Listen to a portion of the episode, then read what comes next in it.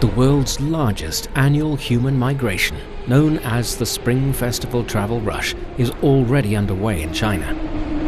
The 40 day long travel frenzy comes as Chinese people return to their hometowns, usually from the big cities to small towns and villages, for family reunions during the Spring Festival or Lunar Chinese New Year, which this year falls on January the 22nd.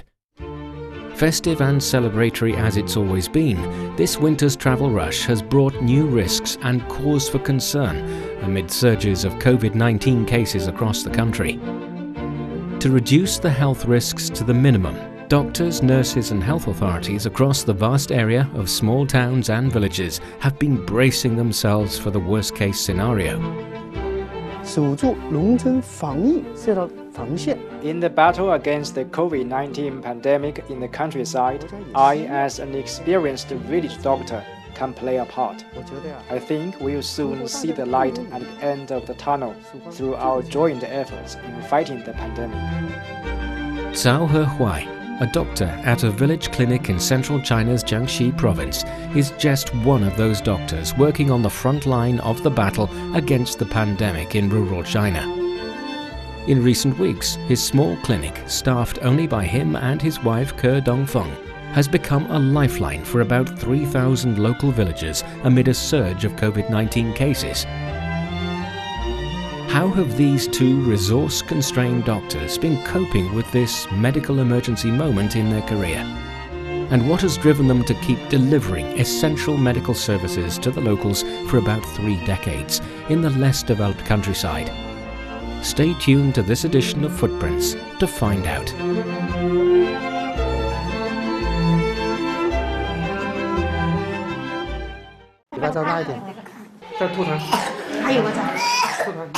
At around 8 o'clock in the evening on a cold winter's day, Dr. Cao He is attending to a three year old child who has a high fever, acute tonsillitis, and coughing.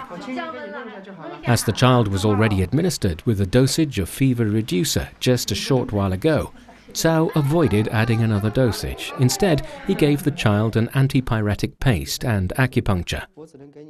Within two hours, the child's body temperature has dropped from above 39 degrees Celsius to below 37.5 degrees, thanks to this treatment. There has been a surge of patients suffering from fever. Now it's common for patients to come to our clinic at midnight. I constantly receive calls seeking help for children and the elderly. In late December and early January, his small clinic received about 100 patients per day, about 10 times more than the average in normal times. Dr. Cao says the surge in the number of patients comes as the COVID 19 pandemic spills over into the villages he serves. He says that up to 90% of the local villagers have had COVID symptoms. To meet the increasing medical demands, Dr. Cao and his clinic are on standby for any emergencies around the clock for the 3,000 villages they serve. He and his wife, Ke Dongfeng, a doctor herself, have done their homework and got well prepared before the pandemic hit their villages.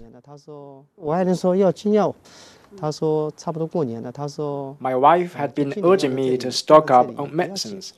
She said it's almost the Spring Festival, and we might see a surge in COVID cases. I took her advice and ordered some. It later turned out that our stock was still not enough when the pandemic hit. Many in our villages fell ill. About 90% had fever. But in the end, Thanks to some of the people I know online, I managed to secure more supplies.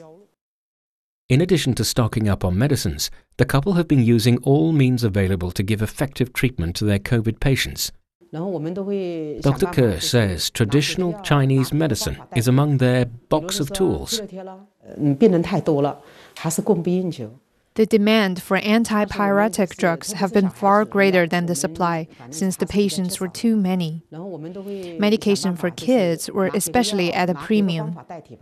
We managed to come up with some workarounds by using traditional Chinese herbal remedies and acupuncture. For example, if a patient had persistent fever, we would apply acupuncture to them. As to the couple themselves, Dr. Cao says they have not developed any COVID 19 symptoms and test results have been negative, although he suspected they have been infected. In any case, their good health proved to be a blessing for the local villagers. Thanks to their tireless efforts, the infection curve in the local area has generally flattened out. However, the couple are in no celebratory mood. They are in anticipation of a potential second wave during the upcoming week long Spring Festival holiday at the end of January, as infection risks increase with billions of trips expected to be made nationwide. To get well prepared, they are working with other fellow village doctors to continue ramping up their medical stock. Some other village doctors have come to seek help from me. Trying to get prepared together, we team up to buy medicines from suppliers. You know, it's easier for you to purchase from drug suppliers as a team than as a single individual. Dr. Cao is encouraged as essential medical support from the better resourced cities and central authorities has been flowing to the countryside. The National Health Commission has rolled out a plan to enhance rural areas' medical services for a COVID 19 upsurge with detailed guidance and requirements. The plan underscores the importance of carrying out health monitoring for the elderly and those with underlying health conditions in villages. It also asks local major hospitals to increase medical supplies for critical patients while setting up more fever clinics in villages and towns. As for Dr. Cao, he says his clinic has received fresh supplies of medicines arranged by local health authorities. And the doctor adds that he and his wife will be giving up the seven day spring festival holiday and stay ready around the clock in order to deal with any medical emergencies related to COVID infection. With all the necessary support and well preparedness, Dr. Cao is confident that the villages he serves will weather the pandemic during the upcoming Spring Festival. Now the government is making huge investment in terms of improving the medical service in rural areas. In the battle against the COVID-19 pandemic in the countryside, I, as an experienced village doctor, can play a part. I think we will soon see the light at the end of the tunnel through our joint efforts in fighting the pandemic. Cao's confidence does not come from out of the blue. According to Chinese medical experts, most people infected with the virus only have mild symptoms and recover within a week. His confidence also comes from his decades long medical experience serving the villagers which enables him to come to the aid of each and every one of them in a timely and effective manner as he knows them so well, both medically and personally. In fact, Cao Hehuai and his wife Ke Dongfeng have been working at the Shangban Village Clinic since the early 1990s after their graduation from medical school.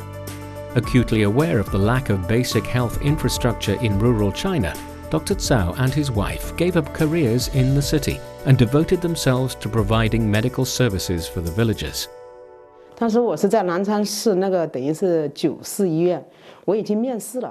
Back then, I had an interview with recruiters of a major hospital in the city of Nanchang, and they offered me a job. But my husband wanted to work in the village, so I followed him and gave up this opportunity. Nanchang is the provincial capital of Jiangxi province and is about one hour's drive from the village clinic where the couple have been based. Although working in less developed rural areas, the couple has never regretted their decision. Through their long years of service, they have encountered many medical emergencies and successfully helped save lives. One night, about 20 years ago, an old man in the village was sick. No family members of his were nearby. The old man had no way to ask for help. He just banged on his own door to attract the attention of his neighbor. Fortunately, his neighbor noticed the signal and came to his help and made a call to Dr. It was around 2 o'clock in the early hours of the morning. I immediately got up and rushed to the old man's house. When I arrived there, I found he was almost in shock. His blood pressure was extremely low, to the point of being on the brink of death. I gave him a shot of emergency drugs and a cardiac massage. Eventually, I brought him back from the verge of death. The doctor reveals that the most common diseases among the elderly in villages are cardiovascular, including high blood pressure, stroke, and coronary heart disease. Through his decades of medical practice, the doctor has set up a database about their health status and has been constantly monitoring this vulnerable group, especially around 150 of them who have chronic diseases.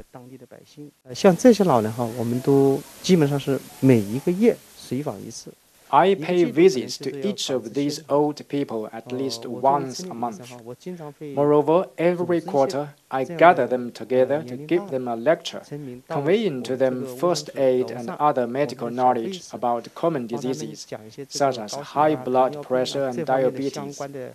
I told them what they should do and should not do in their daily lives if they have such diseases. I also constantly brief them with knowledge about when and how to take pills. Cao He adds that he knows clearly about the medical status of each and every family in the villages he serves through his decades long medical service for them. And this knowledge enables him and his wife to quickly diagnose and prescribe treatment when a patient visits his clinic. Moreover, in order for locals to have full access to medical help, the couple offer their service with low fees and sometimes even forego a consultation fee.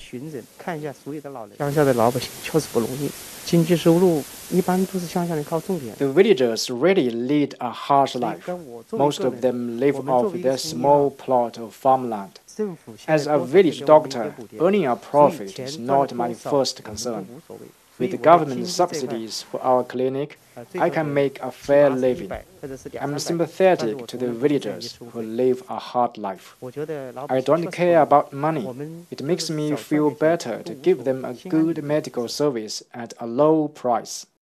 And this has made the couple very popular and widely respected among the locals. When I come across the villagers outside, they will say, Dr. Cao is coming. I can feel the respect for me in their words and attitude. Sometimes the villagers even ask me to stay for meals to show their gratitude when I pay medical visits to them. But I was always busy and had to reject their hospitality to continue my job. 就是好多老人家都是这样的， 他说只要我们讲了没有问题，他们心里就踏实了。Many aging patients say they feel relieved after simply consulting us. With the villagers' trust in mind, the couple, both above 50 years old, say they will continue to faithfully serve them as long as their physical health allows. 我就希望我自己 I hope I can grow old more slowly and my medical career can become longer. With our sustained medical service, I hope the villagers can become healthier.